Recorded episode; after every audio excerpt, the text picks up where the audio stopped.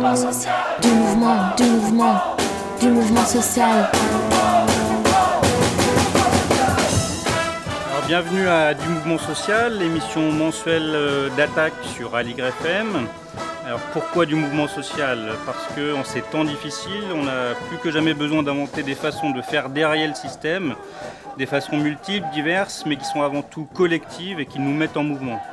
C'est cette énergie qu'on retrouve dans les mouvements sociaux, qu'on retrouve dans les manifestations, dans les luttes d'aujourd'hui, dans tout ce qui s'invite au quotidien pour faire face au système.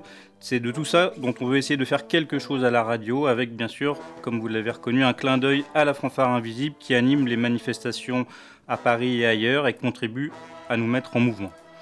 Cette émission mensuelle, on peut la retrouver sous la forme d'un podcast et on, souhaite la faire à l'image de notre association, Attaque, un mélange de temps de cerveau disponible et de fourmis dans les jambes pour prendre la rue et les champs.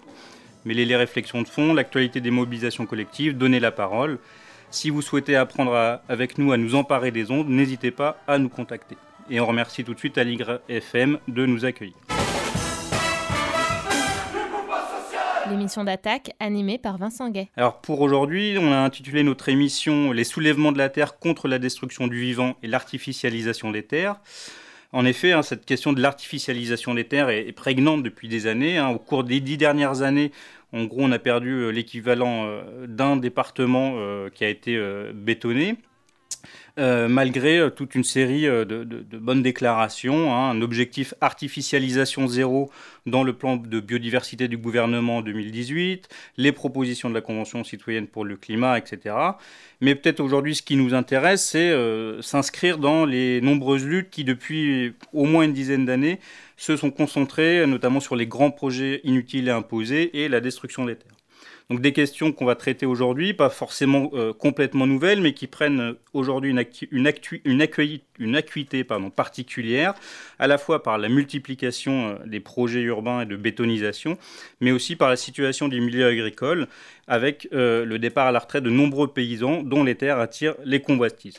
Donc c'est autour de toutes ces questions, de ces questions des terres à défendre ou à conquérir, à la fois autour de la question de la biodiversité, mais plus largement de ce qu'on fait hein, du, vivant, de ce qu'on fait du travail paysan, de ce qu'on fait du euh, devenir des agriculteurs qu'on va euh, discuter euh, aujourd'hui. Et puis on a appelé cette, cette émission Les soulèvements de la Terre parce que c'est le titre d'un appel à mobilisation, une mobilisation qui a déjà commencé et qui va se poursuivre dans les mois à venir et en particulier la semaine prochaine en région parisienne. Donc c'est ce qu'on va voir aujourd'hui. Euh, comment la Terre euh, euh, est un objet de convoitise aujourd'hui et comment est-ce qu'on peut la défendre avec ceux qui l'habitent et ceux qui la travaillent. On va parler de ça avec trois invités, donc Léa, qui est militante à Extinction Rebellion et au soulèvement de la Terre, avec Cécile Muret, qui est paysanne dans le Jura, militante de la Confédération paysanne et qui, qui sera par téléphone, et Nathan Herrier-Fort, qui est géographe et militant du collectif pour le Triangle de Gonesse. Avant de commencer euh, cette, discussion, on va écouter un premier reportage enregistré à Besançon le 27 mars dernier lors d'une manifestation pour la défense des Vêtes, c'est-à-dire un quartier de 34 hectares de terres menacées par la construction d'un écoquartier. Cette manifestation commune, elle part d'un appel commun qui s'appelle Ovette et en Lentillère défendre les terres. Et on trouvait ça intéressant de mettre en lien ces deux espaces. C'est-à-dire parce que ces deux espaces qui, dans les deux cas, sont des espaces des anciennes euh, ceintures maraîchères des villes, ces espaces maraîchers en ville, subissent une pression énorme en termes d'artificialisation des sols. C'est aujourd'hui euh, le grignotage des villes. Ça se fait sur ces espaces-là, sur ces terres qui sont bien souvent les meilleures terres maraîchères. Que ça soit en Lentillère ou que ça soit au Vette, on est sur des terres d'une exceptionnelle qualité. Et dans les deux cas, ce sont des espaces qui sont des espaces populaires, c'est des espaces de mixité sociale. Vraiment, c'est des espaces intergénérationnels. Et sauf que là, c'est vraiment incarné. C'est pas juste des mots en l'air. Et dans ces deux espaces, qu'est-ce qu'on nous propose? On nous propose des écoquartiers. Et on nous dit que ça va être mixte. Alors que le studio à Besançon, il va être vendu à 90 000, 100 000 euros pour 20 mètres carrés. On va marcher au VET. Mais l'idée, c'est de se donner de la force pour tous ces autres lieux en lutte. Là, je vois en face de moi, il y a le Center Parks de Poligny. On a euh, l'association SVP Eric qui est en train de lutter pour empêcher euh, un déboisement massif. C'est pas que les vêtements, c'est plus large, c'est dans le cadre des soulèvements de la terre. Et on, part de ce qu'on a à côté de nous. Et à Besançon, c'est sauver les vêtements, c'est dire à la mairie c'est pas le sujet de la consultation citoyenne, d'un rapport d'experts ou de je ne sais quoi. La question, ce qu'on demande, c'est l'abandon clair, net, total et définitif de ce projet d'artificialisation des sols, de ce projet de destruction des jardins. À Besançon, et comme vous l'avez entendu, on a euh, la personne qui intervenait a évoqué donc cet appel des soulèvements de la terre, donc, dont je vais vous lire un, petit extrait hein, pour qu'on situe un peu la dynamique de cet appel. Donc cet appel commence ainsi. Nous sommes des habitants en lutte attachés à leur territoire. Nous avons vu débouler les aménageurs avec leurs mallettes bourrées de projets nuisibles. Nous nous sommes organisés pour défendre nos quartiers et nos villages, nos champs et nos forêts, nos bocages, nos rivières et nos espèces compagnes menacées. Des recours juridiques à l'action directe, nous avons arraché des victoires locales. Face aux bétonneurs, nos résistances partout se multiplient. Nous sommes des jeunes révoltés qui ont grandi avec la catastrophe écologique en fond d'écran et la précarité comme seul horizon. Nous sommes traversés par un désir croissant de déserter la vie qu'ils nous ont planifiée, d'aller construire des foyers d'autonomie à la campagne comme en ville. Sous état d'urgence permanent, nous avons lutté sans relâche contre la loi travail, les violences policières, le racisme, le sexisme et l'apocalypse climatique. Nous sommes des paysans, la France n'en compte presque plus.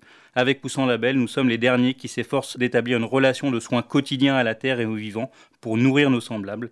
Nous luttons tous les jours pour produire une nourriture saine, à la fois financièrement accessible et garantissant une juste rémunération de notre travail. Alors, on a ici, à la fois dans cet extrait d'appel et puis dans le, premier reportage, euh, toute une série d'éléments. Alors, je vais tout de suite euh, poser une première question à Léa pourquoi cet appel, euh, d'où il vient, comment est-ce qu'il est apparu, et surtout quel est le constat qui est dressé de la situation? Alors, les soulèvements de la Terre, ça a été, à la base, c'est une invitation, qui, une invitation à, se rassembler. Il y a eu à peu près 150 personnes en janvier qui se sont rassemblées sur la ZAD de Notre-Dame-des-Landes, qui ont répondu à une invitation. Euh, pour réfléchir euh, ensemble euh, à comment, comment faire alliance et comment pouvoir se soutenir mutuellement. Donc ça a été voilà une invitation à se dire bon bah en fait on a besoin de se retrouver pour pouvoir discuter de cet éclatement qu'on vit tous. donc il y avait à peu près 150 personnes qui étaient issues de, de plein de, de, luttes différentes, mouvements climat, euh, fermiers, confédérations paysannes, syndicats, euh, différentes, différents collectifs autonomes euh, et aussi des individus. Et, et le constat, c'était que bah, voilà, ça fait, ça fait des dizaines d'années, en tout cas sur, sur les, les, dix dernières années, qu'il y a de plus en plus de luttes qui, qui émergent et, et, ce sentiment en fait d'impuissance face, à, face en fait aux, mêmes, aux mêmes acteurs contre lesquels on, essaye de se battre et de se dire, ben, euh, au final, comment est-ce qu'on peut essayer de, se soutenir et de faire alliance? Et le récit, euh, on a essayé de travailler en tout cas autour d'un récit. Et le constat, c'était bon, on va pas créer un énième mouvement, on va pas, euh, on va pas se mettre à, à faire une énième association, mais on va plutôt travailler autour d'une campagne qui pourra s'articuler autour de saisons euh, et, on, va, on va réussir à, écrire un récit commun qui nous unit tous, puisqu'au final, euh, euh, on se bat pour, pour la même chose, même si les luttes sur, sur le terrain sont, sont toutes plus ou moins différentes. Mais le constat était quand même que qu'on était, on était tous en train de se battre contre la même chose et qu'on était plus forts ensemble. Alors tu parles de luttes différentes, de sentiments d'impuissance, d'alliance, c'est-à-dire comment est-ce que vous travaillez à justement faire du commun, peut-être à partir de vos expériences qui peuvent être effectivement euh, variables à la fois historiquement et puis aussi parce que vous n'êtes pas forcément euh, toutes, tous et toutes les mêmes, donc euh, comment vous faites? Alors, euh, je pense que je, retourne au récit et je retourne à, on va dire, au, cœur de, des luttes, mais, euh, le constat, c'était qu'on avait tous des pratiques de lutte différentes. Et en fait, euh, la force, elle était dans le fait qu'il fallait qu'on se mette tous ensemble, peu importe nos modes d'action, et, avec cette espèce de d'évidence qu'il fallait occuper les terres à défendre. Et donc, en fait, le, mode d'action qui, qui, a émergé de ce récit et de cette campagne, ça a été l'occupation. L'occupation de terre à défendre. Euh, et donc d'un coup, en fait, les, modes d'action, euh, quels qu'ils soient, euh, on va dire, ils s'effacent un peu, on va dire l'aspect qui est plutôt la forme, elle s'efface. Par contre, le fond, c'est de se dire, on va occuper des terres à défendre. Alors concrètement, qu'est-ce qui s'est passé? Parce que tu as dit que vous aviez pensé le récit et la, campagne autour de saison. On est en train d'être dans la fin de la saison 1. Donc qu'est-ce qui s'est passé déjà depuis le, le, début de cette saison 1 ça a été très très intéressant de voir euh, au fil des, différentes actions et d'occupation de terre qu'il y a eu, euh, de voir vraiment la, solidarité, la force qui a émergé de, ces différentes actions dans l'alliance et, dans la solidarité qu'il y a euh, avec différents collectifs, différentes organisations, syndicats, etc. Donc il y a eu déjà ce premier constat d'une solidarité enfin, grandissante entre toutes les luttes qui sont vraiment éparpillées partout en France, parce que ce qui fait, je pense, la richesse de la campagne des soulèvements de la Terre, c'est que c'est vraiment une campagne qui englobe toutes les différentes euh, luttes qu'on peut, enfin en tout cas qui, sont vraiment présentes aujourd'hui sur le territoire, dans toutes les régions. Et ensuite, ce qui a été assez incroyable, c'est que euh, il y a eu, en tout cas, que ça soit à Besançon, à la Prévallée, euh, il y a eu un peu de mouvement du côté des élus, du côté, il y a eu des réactions suite à ces occupations de terre. Et je pense que on s'est tous rendu compte de la puissance de se retrouver pas dans la rue, mais de se retrouver sur ces terres à défendre. Ça permet, en fait, dans un mode, là, si je rentre dans le mode euh, de ces rassemblements, ça permet d'avoir des rassemblements qui sont relativement inclusifs, qui accueillent tout le monde et qui se déroule sur plusieurs jours. Donc pendant plusieurs jours, on a le temps de discuter, on a le temps de, faire émerger des, débats, de se rencontrer. Et il y a vraiment un mouvement en fait qui a été créé à travers cette campagne euh, au fil des, actions euh, des derniers mois. Très bien. On va euh, poser une question un peu semblable à Cécile Muret, hein, qui va sans doute avoir un autre point de vue sur la, sur la question. En tout cas, elle, elle va parler de sa propre position puisqu'elle est paysanne donc dans le Jura. Elle est membre de la Confédération paysanne et en particulier en charge euh, des questions liées au foncier agricole. Alors, dans ce que vient de dire Léa, et puis dans, dans les, premières luttes des soulèvements de la terre, hein, la, question du foncier agricole apparaît comme une, question euh, essentielle. Qu'est-ce qu'on fait finalement hein, de, ces terres et notamment comment est-ce que socialement, collectivement, on en fait quelque chose, comment les choix s'effectuent. En tant que paysanne, comment est-ce que vous voyez cette question du foncier aujourd'hui en particulier? Quels sont les enjeux qui se posent pour, euh, pour les paysans Eh bien, bonjour à toutes et tous. Euh, alors, je, vais parler en tant que paysanne, mais aussi et surtout en tant que syndicaliste à la Confédération paysanne. Euh, eh bien oui, toute la question est là. C'est bien la question fondamentale politique est là. Vous venez de la poser. C'est que faisons-nous des terres? Quels usages on en fait? Pourquoi en faire? Qu'est-ce qu'on y fait? Comment on produit? Combien on met de paysans sur ces terres pour produire notre alimentation? Effectivement, il y a un enjeu, euh, c'est un enjeu social euh, et politique très important, en fait, la question de la gestion des terres et de sa destination, puisque c'est un enjeu alimentaire euh, très, très important. Et par rapport à la conflictualité entre qu'est-ce qu'on met sur les terres autour des villes, en termes d'urbanité, en termes de besoins pour loger, qui est un besoin primaire. C'est drôlement important de s'interroger cette question-là. Donc à la Confédération paysanne, euh, aujourd'hui, on, dit euh, on arrête tout de suite d'artificialiser les terres, quel que soit le projet. La seule question qu'on pose sur la table, c'est de se soucier du mal logement et euh, de la question d'accès au logement pour toutes et tous. ce qui veut dire qu'on attend dans un projet politique global, de ce qu'on a pu faire par exemple sur un scénario sur l'énergie, hein, divisé par quatre nos consommations d'énergie, c'est le scénario négawatt.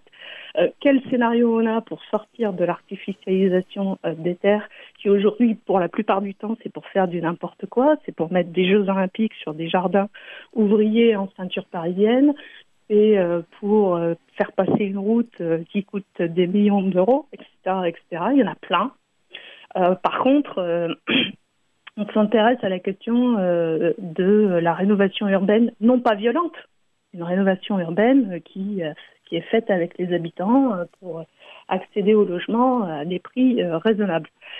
Et du coup, ben, ça pose la question finalement des communs, à la fois des terres pour qu'on se nourrisse, nous, en tant que population, de manière générale, et aussi euh, l'accès à, l'immobilier pour se loger. Une fois qu'on a écarté tous les projets inutiles euh, qui ne servent à rien et qui ne sont pas du tout dans le sens de l'histoire. Euh, voilà en gros pour la, question de la conflictualité entre l'artificialisation et la question des terres agricoles.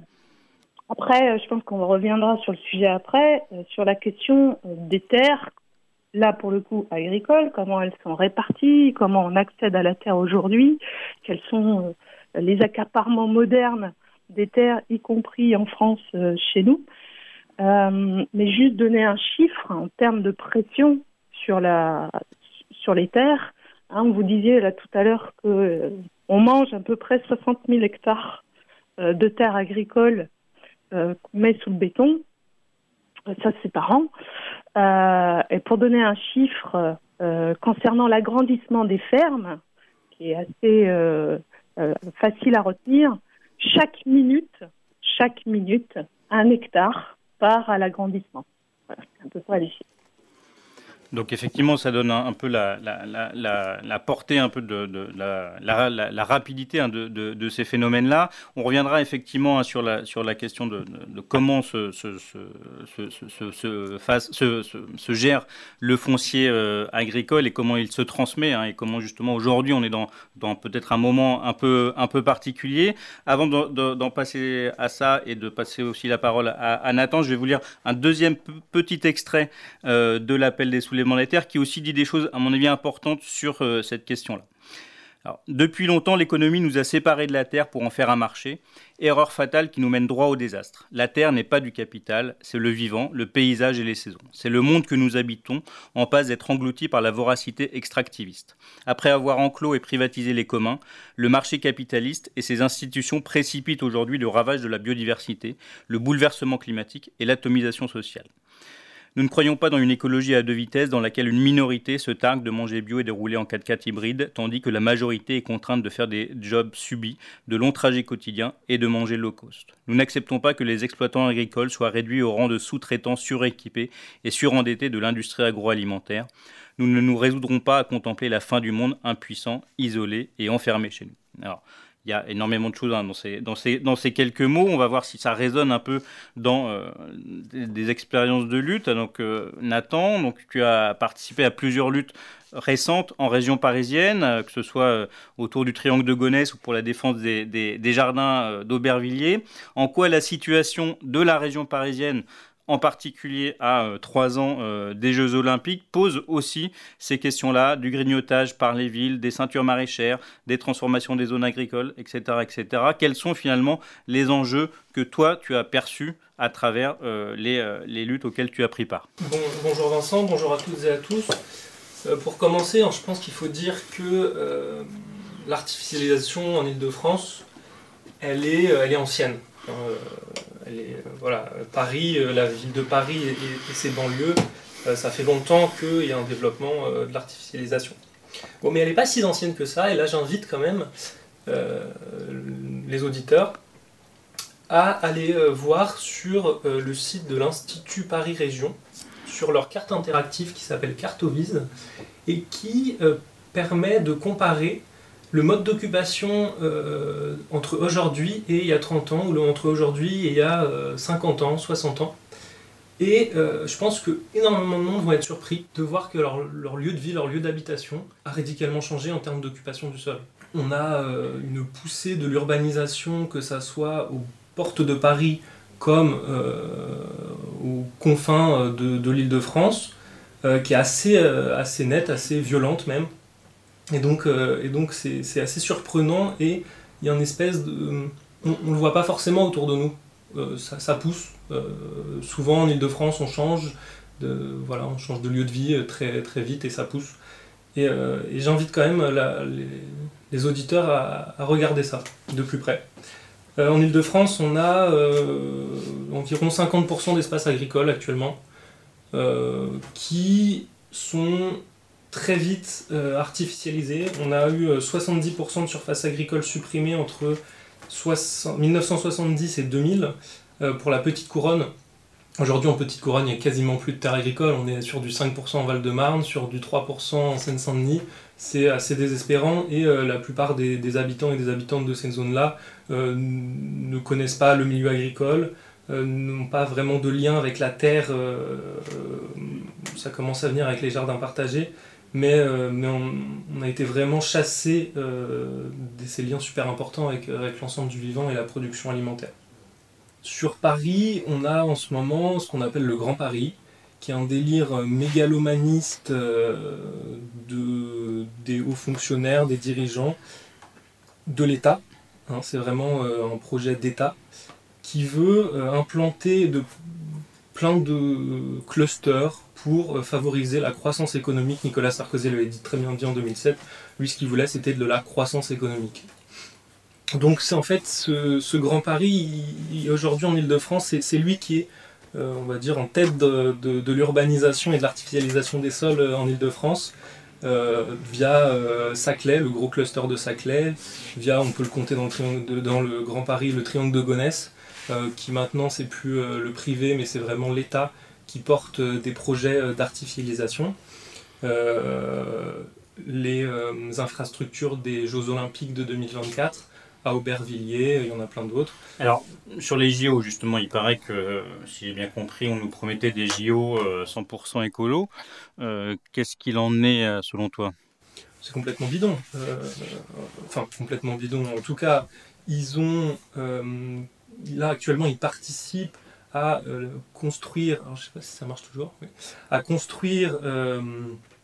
De, de, nombreux bâtiments comme une piscine qui va se transformer en piscine spa solarium euh, sur les jardins d'Aubervilliers.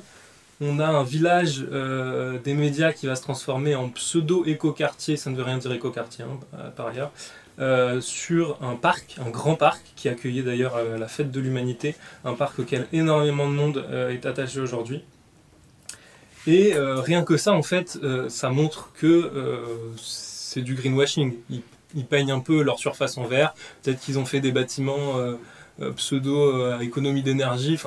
Mais, tout ça, ça, en tout cas, sur l'artificialisation des sols, non, ce n'est pas écolo et ils, se foutent, ils se foutent de notre gueule, très clairement. Mais globalement, effectivement, le fait de mettre en regard justement cette question d'artificialisation des sols et, par, et par contre ce qu'on nous raconte sur les bâtiments, effectivement, zéro émission, etc., je pense que ça, ça, montre bien un des enjeux, c'est qu'effectivement, euh, l'écologie a du sens pour les libéraux quand elle peut permettre effectivement de vendre un certain nombre de choses et notamment euh, des bâtiments euh, dits, écologistes. Par contre, préserver des terres n'a pas effectivement n'a pas nécessairement le, la même, les mêmes effets économiques quoi. Bah, oui, en fait, c'est un argument marketing maintenant. ce qu'on appelle l'écolo, moi je dirais plus l'environnementalisme de façade. L'écologie étant plutôt un projet politique en tant que tel. Euh, moi, ce que j'aimerais aussi dire, c'est que, euh, voilà, là en Ile-de-France, c'est vraiment les pouvoirs publics qui poussent euh, à l'artificialisation, et ça, c'est vraiment important de le souligner, parce que souvent, on a tendance à dire que c'est les intérêts capitalistes. Alors oui, l'État va défendre les intérêts capitalistes, va défendre les intérêts privés, mais, mais dans, dans, ces, dans cette artificialisation-là, on a vraiment des projets euh, publics euh, qui, euh, qui, pour eux, permettent le développement voilà, du niveau de vie des habitants. cette idée, il faut la balayer tout de suite. Cette idée, il faut la balayer tout de suite. L'État, aujourd'hui, via la construction, via l'artificialisation des sols, euh, permet euh, de combler euh, ce qu'on ce qu'on appelle la suraccumulation du capital aujourd'hui ce qui se passe dans le monde, en gros que les riches deviennent de plus en plus riches et ils savent plus où mettre leur argent. Et en fait, ce que dit David Harvey, donc qui est un géographe, il dit l'État, il est là pour mettre plein d'argent, plein d'infrastructures de transport pour améliorer la mobilité des, travailleurs. Ce qui permet aux capitalistes ensuite de pouvoir investir autour euh, de ces endroits-là et de pouvoir savoir où mettre leur argent pour pas qu'en fait on tombe dans une crise euh, très rapidement pour Marx la suraccumulation ça, ça part en crise euh, financière c'est très cyclique et l'État voilà il, se place maintenant comme un, pour éviter la crise et les révoltes généralisées qui, qui, vont s'en suivre quoi. Eh bien, peut-être que ces promoteurs euh, Verdi, on pourrait peut-être les, appeler euh, les écologies du samedi soir. C'est en tout cas une expression euh, qu'employait Renault dans la chanson qu'on va écouter tout de suite et qui est de circonstance Amoureux de Paname. Écoutez-moi, vous les ringards, écologistes du samedi soir. Cette chanson-là vaut pas un clou, mais je la chante rien que pour vous. Vous qui voulez du beau gazon, des belles pelouses, des petits moutons, des feuilles de vigne et des petites fleurs, faudrait remettre vos montres à l'heure. Moi je suis amoureux de Paname, du béton et du macadam. Sous les pavés, ouais, c'est la plage. Mais le bitume, c'est mon paysage. Le bitume, c'est mon paysage. Écoutez-moi, vous les ringards, écologistes des boulevards. Vos beaux discours, y en a plein le dos, y a du soleil dans les ruisseaux. La tour Montparnasse, elle est belle, et moi j'adore la tour Eiffel. Y a plein d'amour dans les ruelles et de poésie dans les gratte-ciels. Moi je suis amoureux de Paname, du béton et du macadam. Sous les pavés, ouais, c'est la plage. Mais le bitume, c'est mon paysage. Le bitume, c'est mon paysage.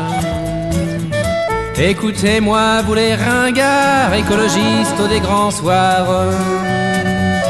La pollution n'est pas dans l'air, elle est sur vos visages blêmes. Moi j'aime encore les pissotières, j'aime encore l'odeur des poubelles. Je me parfume pas l'oxygène, le gaz carbonique c'est mon hygiène. Moi je suis amoureux de Paname du béton et du macadam. Sous les pavés, ouais, c'est la plage. Mais le bitume, c'est mon paysage. Le bitume, c'est mon paysage.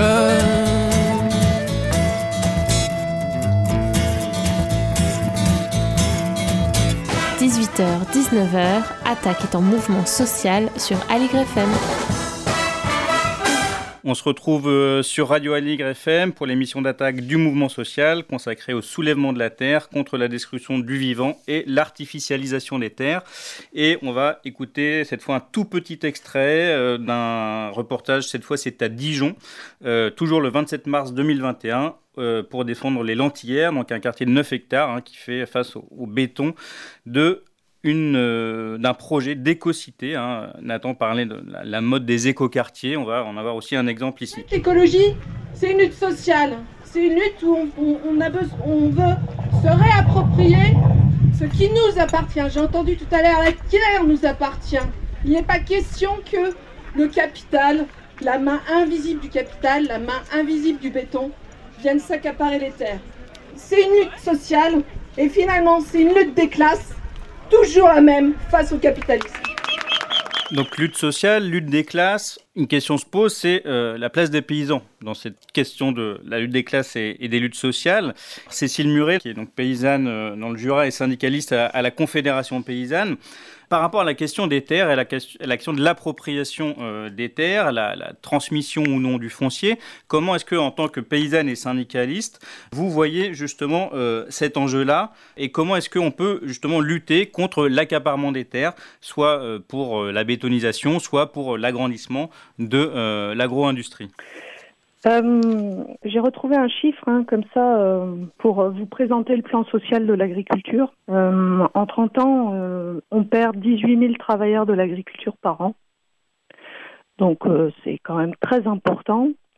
Et on n'en parle pas. C'est-à-dire que c'est très, c'est très discret parce que c'est une personne par-ci, une personne par-là, d'abord.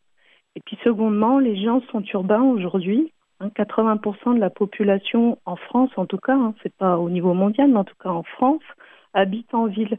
Donc euh, ce plan social est très discret. Euh, et ce qui fait que euh, bah, quand on perd des paysans, forcément il y a de la concentration de terres, puisqu'il y a toujours des gens pour venir exploiter les terres. Alors peut-être que par endroits on verra de l'enfrichement, mais j'allais dire c'est très anecdotique euh, au regard de la concentration foncière. Alors sur le plan euh, écologique, bah, ça pose un vrai problème puisque euh, quand on agrandit les fermes, on le voit de plus en plus. Alors, j'entends des gens du bassin parisien, a priori autour de la radio et du téléphone. Vous avez vu au cours de ces 30 dernières années un appauvrissement du paysage et de la biodiversité avec une simplification des systèmes agraires. Est-ce que vous voyez encore des élevages en Ile-de-France de manière visible? Sans doute pas, alors que on voyait couramment de la production laitière, notamment au Seine-et-Marne à une époque, qui était censé fournir le lait pour euh, du fromage, par exemple.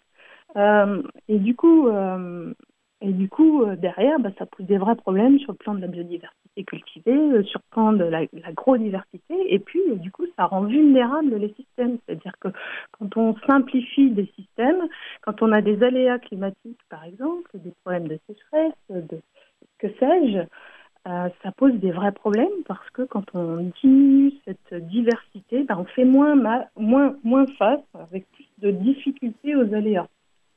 Et puis, euh, et puis euh, malgré tout, s'accompagne de ça, qui dit concentration foncière aujourd'hui, dit concentration des aides publiques de la politique agricole commune. Ça s'accompagne aussi. Donc, ça accentue le déséquilibre entre euh, de moins en moins d'hommes et de femmes qui travaillent la terre et une concentration euh, des aides publiques à l'agriculture qui peuvent être légitimes dans le cadre d'un projet agricole alimentaire. Aujourd'hui, il y aurait de quoi contester, mais on n'est pas là pour discuter de la politique agricole. Et à euh, nous, Confédération paysanne, le virage pour reconquérir notre souveraineté alimentaire, alors au sens de la Confédération paysanne, hein, c'est-à-dire euh, une diversité euh, de production, une, reconquête de l'agrodiversité, de la biodiversité, de nos semences, de nos races euh, en élevage, etc. Ça nécessite absolument une vague importante d'installations en agriculture pour pouvoir porter ce, renouveau et, et, cet avenir alimentaire qui est le seul de notre point de vue et qui est partagé par nombre d'organisations euh, avec à nos côtés. Et, euh, et, euh, et pour ça, ben, ça veut dire qu'il va falloir répartir la terre. C'est-à-dire qu'il il y a des choses importantes à décider dans le cadre d'une réforme agraire, peut-être qu'on on en discute tout à l'heure, je crois, dans, le programme. mais ça veut dire qu'il faut aussi sortir de la dépendance au capital dans l'agriculture, parce que quand on perd 18 euh, 000 travailleurs de l'agriculture par an, euh, on a à peu près autant de production agricole qui est produite, qui n'est pas produite d'une manière euh, durable sur le plan social et écologique, ça c'est une certitude. Mais par contre, le capital, il est rentré en masse. Hein, c'est-à-dire que quand on perd 550 000 paysans en 30 ans, euh, à peu près la moitié, hein, grosso modo, euh, on augmente de 75% de capital par exploitation. Donc on a une, augmentation de la dépendance à la dette, au capital, au matériel, aux technologies, qui est phénoménale en agriculture, qui est une vulnérabilité supplémentaire. Effectivement, cette question du, capital, euh, elle est importante. Par ailleurs, Nathan parlait tout à l'heure de, l'État, de la responsabilité de l'État. Donc, on a en gros plusieurs acteurs qui sont, on va dire, en face de nous. On a aussi, euh, et on en avait parlé dans une précédente émission euh, sur la, Convention citoyenne pour le climat, le poids d'un certain nombre de lobbies. comment est-ce que finalement tout ça s'imbrique et comment est-ce que si on prend par exemple l'exemple des, lobbyistes, comment est-ce qu'ils agissent autour de ces enjeux euh, de la Terre? Léa, peut-être que tu veux essayer de répondre à cette question Alors, il y a, euh, en tout cas, moi, je vais parler plutôt des, lobbies de, de la construction. Euh, il se trouve que je suis aussi architecte et, et en fait, c'est quand on a un pied dans, ce système et dans, et dans l'industrie de la construction, en fait, c'est, on ne peut que constater la, pression que subissent tous les acteurs euh, de la construction et euh, que ça soit la pression, on va dire, des, des, lobbies et, et de l'État. Mais on va dire, y a, la responsabilité de l'État, elle est là.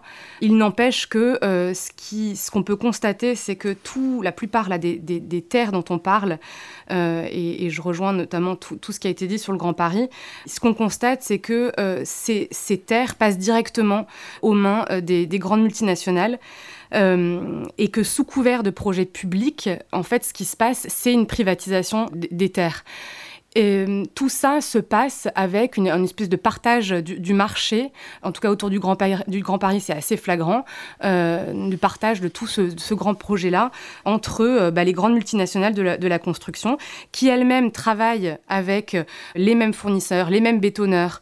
et en fait, quand on décortique un petit peu tout ça, quand on, là tout à l'heure on parlait d'éco-quartier, quand on regarde qui construit, qui, qui est derrière les matériaux qui sont construits, qui est derrière toutes les normes qui sont toutes les certifications en fait qui contraignent aussi euh, les alternatives possibles. Et, euh, toutes ces certifications contraignent les alternatives, contraignent des nouvelles façons de, faire, d'émerger. Et on voit qu'en fait il n'y a, pas d'autre solution. Parce qu'on est obligé de rentrer dans ce système euh, qui est extrêmement contraignant quand on décide de faire autrement. Aujourd'hui, pour, pour pouvoir artificialiser un sol, il y a deux façons pour un bétonneur de le faire c'est soit euh, de passer donc par une modification de l'usage du sol euh, en document d'urbanisme, donc que ça soit voté par le conseil municipal ou euh, la communauté de communes ou la région, pour l'île de France par exemple, ou alors que l'État directement prenne la main et force les collectivités à le faire, hein, par exemple pour les opérations d'intérêt national comme à Saclay. Moi je pense que plus que quelques lobbies, c'est vraiment tout un système qui pousse euh, notamment les, mairies, les collectivités, à euh, passer, euh, donc à, choisir de mettre des terres agricoles ou des terres naturelles, mais beaucoup plus agricoles, parce que la réglementation est, moins, est moins compliquée, en terres à urbaniser. Et en fait, ça, ça vient d'un espèce de chantage à l'emploi, d'un chantage à la mobilité, d'un chantage à la fiscalité euh, qui sont pas vraiment de l'ordre du. Enfin, il y en a bien sûr, hein, mais du lobbyisme direct, c'est-à-dire c'est pas euh, un gars de Vinci qui va, qui va venir dans une petite commune euh, dire le maire et, enfin, voir le maire et dire euh, toi tu me mets cette terre urbanisée. En fait, c'est le système capitaliste et, et le chantage au, chômage, le chantage au développement qui fait que le maire soit, enfin, plein de possibilités, hein, par euh, électoralisme, par idéologie, mais aussi par pression, va euh, contraindre euh, ces terres agricoles à, se faire bétonner. Et, ça, c'est intéressant de le dire. On est vraiment dans, voilà, dans un système, de, pour moi, de chantage et de pression, mais à l'échelle du système. On voit effectivement que quand on disait le capital, euh, c'est euh, aussi euh, ces incarnations concrètes. Elles sont multiples en réalité. Elles sont à la fois de l'ordre du privé, de l'ordre du public. Et c'est effectivement ces alliances-là qu'il faut déjà comprendre pour décortiquer un peu tout ce jeu de, public-privé. Et puis aussi pour savoir qui on combat. qui on combat et surtout comment on le fait, c'est ce qu'on va essayer de, discuter après la deuxième pause musicale, qui est donc une chanson créée euh, à l'occasion de la lutte euh, à Notre-Dame-des-Landes, hein, une chanson collective qui a été reprise par un nombre important de, de fanfares militantes et qu'on va écouter tout de suite, et ça s'appelle Notre-Dame des oiseaux de fer.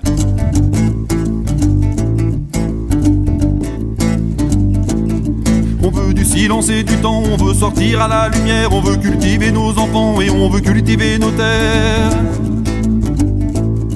On veut du silence et du temps, on veut sortir à la lumière, on veut cultiver nos enfants et on veut cultiver nos terres. Notre-Dame des landes de terre, Notre-Dame des chemins de long, Notre-Dame des oiseaux de terre, Notre-Dame des et des sons. Notre-Dame des landes terre, Notre-Dame des chemins de long, Notre-Dame des oiseaux de terre, Notre-Dame des et des sons. On ne veut pas de temps de temps, on ne veut pas de temps de fer pour les avions. Il n'est plus temps, on ne veut pas de votre enfer. Notre-Dame des fils de fer, Notre-Dame des routes et des ponts, Notre-Dame des oiseaux de fer, Notre-Dame des bêtes à béton.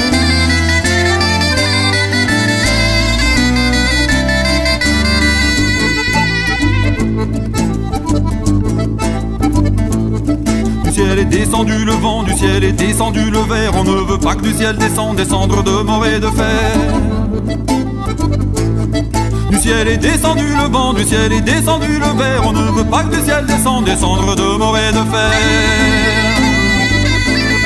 Pas de piste aux oiseaux de fer, pas de fer en place des oiseaux. Que c'est triste à mon de sans chair, que c'est cher à mon de dessous. Pas de piste aux oiseaux de de fer en plat des oiseaux, que c'est triste un monde sans chair, que c'est cher un monde de son. On ne veut pas de temps de temps, on ne veut pas de temps de fer pour les avions. Il n'est plus temps, on ne veut pas de votre enfer. Notre-Dame, des fils de fer, Notre-Dame des routes des ponts, Notre-Dame des oiseaux de fer, Notre-Dame des bêtes à béton.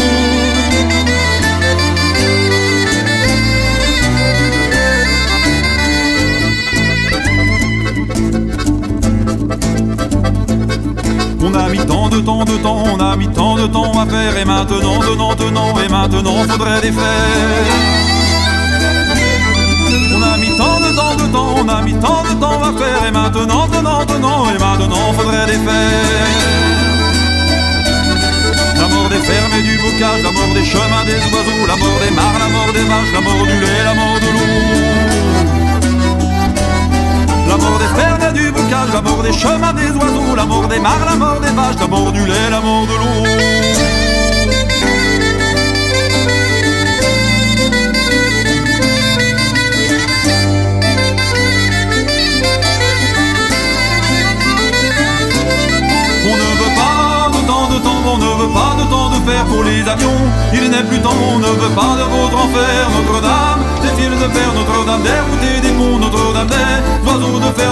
Des bêtes à béton. On ne veut pas de temps de temps, on ne veut pas de temps de fer pour les avions. Il n'est plus temps, on ne veut pas de foutre en fer, Notre-Dame des fils de fer, Notre-Dame des routes des ponts.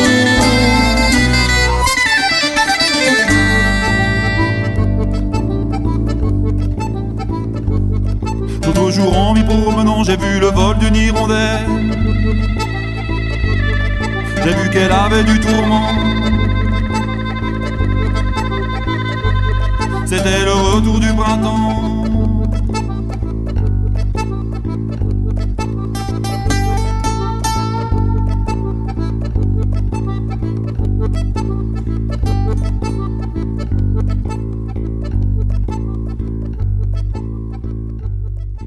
Attaque est en mouvement social jusqu'à 19h on se retrouve sur euh, Radio Aligre FM pour l'émission d'attaque du mouvement social consacrée aujourd'hui au soulèvement de la terre contre la destruction du vivant et l'artificialisation des terres. Et euh, avant de retrouver nos invités, on va écouter un tout petit extrait. C'est quelques mots de Nicolas Giraud, qui est porte-parole de la Confédération paysanne lors d'une des mobilisations du soulèvement des terres. Le combat, il est lié avec notre combat euh, paysan, agricole, euh, social, pour une certaine dynamique des territoires, une certaine agriculture qui relocalise, qui emploie, qui produit et qui nourrit et qui préserve l'environnement. Et là, sur les vêtes, on est, pour nous dans cette convergence-là une convergence pour euh, arriver euh, à lutter contre cette, artificialisation ici et ailleurs. On retrouve euh, donc Cécile Muret, donc dans la suite de Nicolas Giraud, puisque Cécile Muret, je le rappelle, est membre militante à la Confédération paysanne. Et donc une question sur justement à travers ce que disait Nicolas Giraud sur les différents objectifs qu'on peut, qu'on peut fixer pour euh, un autre, euh, un autre système agricole. Comment aujourd'hui envisager une réforme agraire et une réforme du foncier qui permettent justement à la fois euh, de changer de modèle agricole et puis de nourrir à la fois bien sûr les populations, mais aussi de donner du travail paysan à tous ceux qui souhaiteraient justement s'installer en agriculture. Je voudrais juste restituer la, question de la souveraineté alimentaire qui est pour nous euh, très importante euh, à la Confédération paysanne et c'est pas celle donnée par l'actuel gouvernement. Euh, c'est la capacité d'un peuple à exercer son droit à l'alimentation de manière démocratique, donc ça veut dire que ça intéresse tout le monde l'alimentation. Et surtout en, ne compromettant pas la capacité d'autres peuples à produire leur propre alimentation. Donc ça veut dire que la question foncière et la question alimentaire elle doit aussi s'intéresser à la question mondiale et internationale et que dans la manière dont nous mangeons, dont nous produisons, euh, on doit s'intéresser à cette question-là et ça veut dire qu'il faut sortir de l'importation de produits à bas coût qui appauvrissent des paysanneries à l'autre bout du monde et de même, il faut sortir de l'exportation de nos produits sur lesquels on est compétitif, pour employer les termes euh, consacrés, euh, pour exporter détruisent des agricultures à l'autre bout du monde ou plus près de chez nous en intra-européen. Ce qui veut dire que euh, quand on, pense, nous, à la Confédération paysanne, les pistes et euh, la terre en commun, à quoi ça pourrait ressembler euh, Ça veut dire que de notre point de vue, il faut le suivre d'une question alimentaire et que euh, pour qu'elle soit d'intérêt intéressée par les mangeurs et mangeuses, ça veut dire qu'il faut rapprocher cette question-là au plus près. Alors l'échelle communale, l'échelle intercommunale, ça me semble une piste intéressante, d'autant plus qu'aujourd'hui, une des compétences de ces outils-là démocratiques, c'est la question de la ressource en eau, qui est notre premier aliment. C'est notre premier aliment, l'eau. Hein. Et du coup, ça serait assez cohérent que la question alimentaire et donc la question de la gestion des terres euh, redescendent à ce niveau-là, qui pose la question euh, de rendre plus démocratiques euh, ces outils-là, notamment les intercommunalités qui sont aujourd'hui antidémocratiques. Et du coup, euh, ça veut dire aujourd'hui, hein, il y a des outils en France qui existent, qui, nous, qui sont enviés à travers le monde, euh, à la fois le contrôle de la propriété qui existe, le contrôle des usages qui existent aujourd'hui, euh, et un truc qui est très important pour l'agriculture, c'est euh, l'accès à la terre de manière pérenne à travers un contrat entre le propriétaire et celui qui exploite. Hein, à partir du moment où on obtient ce contrat, on l'a toute sa carrière. Donc ça, c'est des outils qui existent aujourd'hui, mais qui sont désuets au regard de la capacité de la financiarisation du capitalisme à se détourner de ces outils. Donc, dans une réforme foncière, ça veut dire qu'il faut s'intéresser euh, à l'accaparement de terre par ce qu'on appelle dans le jargon, c'est le fait sociétaire, c'est-à-dire qu'on n'achète plus des terres ou des hectares, mais on achète des parts sociales sur lesquelles il y a des hectares. Aujourd'hui, tout ça n'est pas contrôlé.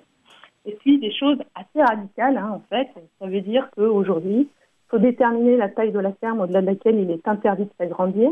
Il faut déterminer euh, le fait qu'à un moment donné, quand il y a des propriétaires qui sont dans, euh, non plus dans l'intérêt commun, euh, l'intérêt général de la production alimentaire, eh ben, on force le propriétaire à louer à un autre qui est bien, qui va produire dans l'intérêt commun, dans le cadre de la relocalisation d'alimentation. Et puis, euh, et puis euh, du coup, il faut contraindre la propriété. Il faut contraindre la propriété, il n'y a pas d'autre euh, et en fait, en France, ça existe déjà. Hein. C'est-à-dire qu'en 1946, on invente le statut du fermage qui contraint la propriété à louer de manière pérenne dans des prix encadrés. Et puis dans les années 60, on contraint les propriétaires à louer aux, personnes les plus prioritaires. Mais aujourd'hui, ces outils sont désuets. Ça veut dire qu'il faut les, renforcer et surtout les sortir, je terminerai là-dessus, euh, du giron agricolo-agricole, parce que ces outils, euh, pour l'instant, sont dans la corporation agricole, et que euh, pour inventer une démocratie alimentaire, il faut aussi inventer une démocratie foncière.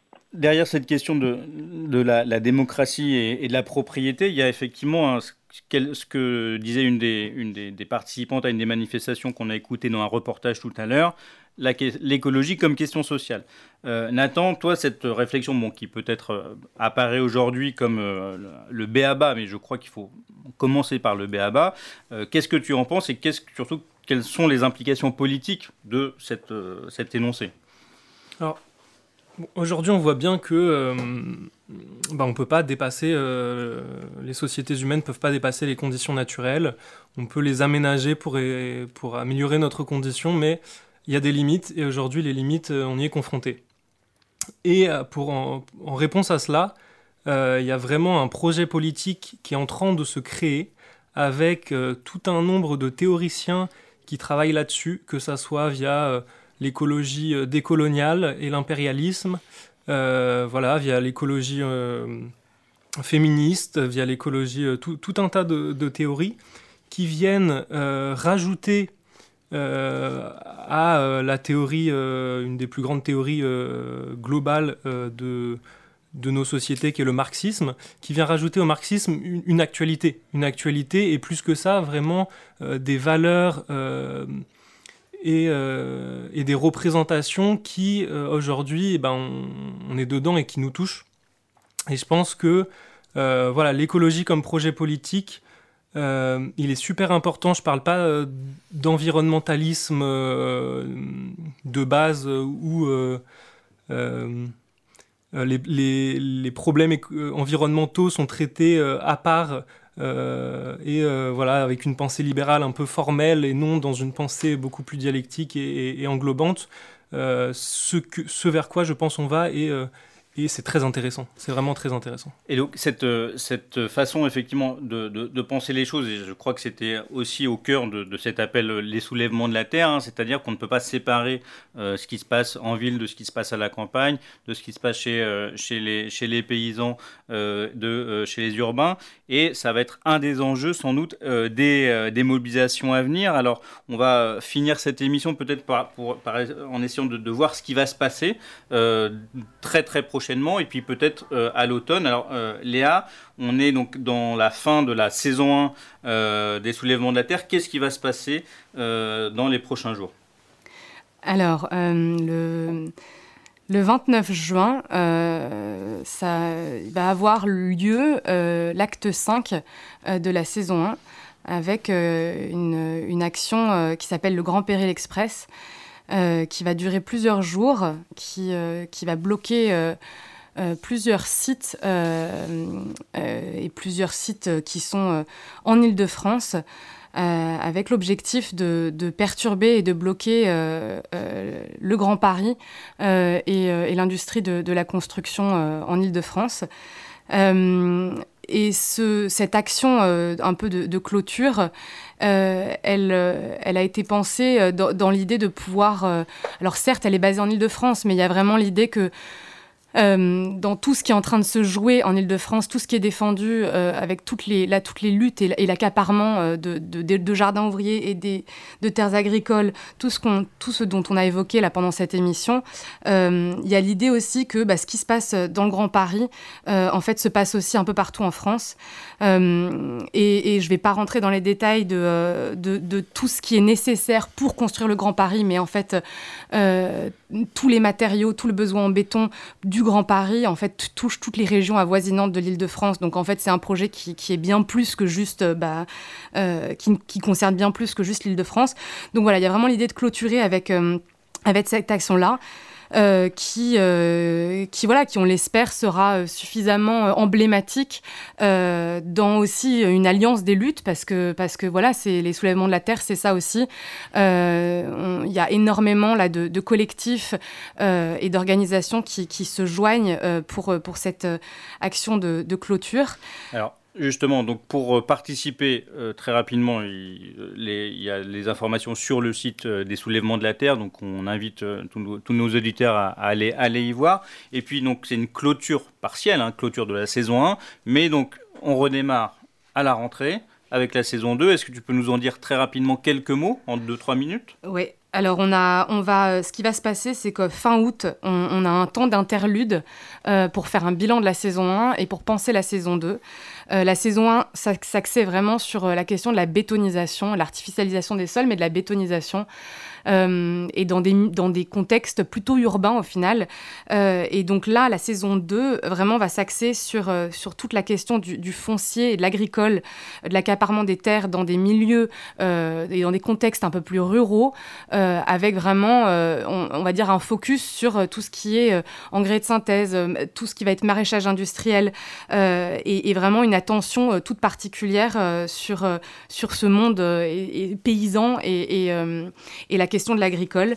on espère en tout cas que pendant l'interlude, ça va être un moment où de, où de plus en plus de luttes peuvent nous rejoindre peu importe la taille des luttes, mais en fait, il y a vraiment l'idée qu'à travers cette campagne, on, soit rejoint et que la, la, campagne des soulèvements de la terre, c'est vraiment inciter euh, de plus en plus de personnes à se déplacer pour se soutenir. On l'a vu dans la saison, euh, dans la saison 1, euh, on a des personnes qui venaient de partout en France pour rejoindre des actions. Et donc, si c'est voilà, l'idée, c'est que ça soit un élan pour pouvoir se soutenir et géographiquement se déplacer pour aider à défendre et à occuper des terres un peu partout en France.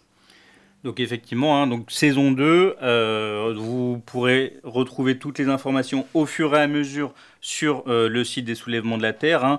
dans l'appel, il était indiqué donc, une marche populaire jusqu'au port du ministère de l'Agriculture et de l'Alimentation, et puis avec effectivement un, focus, comme tu l'as dit, non seulement sur les terres, mais aussi sur l'industrie qui attaque ou qui contribue, on va dire, pourrir euh, les, terres, euh, les terres agricoles. Donc ça va être aussi effectivement un, enjeu supplémentaire et euh, je crois qu'on a aussi les bases de, choses qui sans doute se prolongeront, y compris après, la saison 2. On est en train de, terminer cette, émission. Je vais peut-être vous laisser, si vous voulez, encore 30 secondes la parole, si vous voulez annoncer des événements. Euh, dans, ce qui va se passer cet été, il y aura à la fois des rencontres, notamment après donc, la saison 1 des soulèvements de la Terre. Il va y avoir euh, aussi euh, un événement important où il y aura ces questions-là qui seront rediscutées. Donc c'est l'université d'été des mouvements sociaux du 24 au 28 août à Nantes et qui sera l'occasion aussi de, de, travailler à ces, à ces, rencontres de divers réseaux militants. Bien sûr, des camps climat qui auront lieu dans, un peu partout en France la délégation des apatistes qui arrive aussi en Europe et qui sera présente dans divers euh, moments militants. Euh, donc on aura sans doute l'occasion de se revoir. Si vous voulez encore mentionner, vous avez encore une minute, si vous voulez mentionner un ou deux événements euh, que, pour cet été. Le 3-4 juillet, il y aura aussi un grand rassemblement à Saclay. avec toutes les luttes en Ile-de-France qui discuteront voilà, tous ensemble le 3-4 juillet à Saclay. Rejoignez-nous.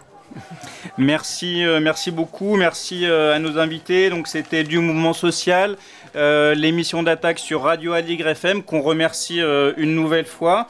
Et on recevait aujourd'hui donc Nathan, Léa et Cécile par téléphone pour parler des soulèvements de la terre, de la destruction du vivant, mais surtout peut-être de nos résistances et mobilisations présentes et à venir. À très bientôt. Merci l'émission d'attaque sur Allegre FM.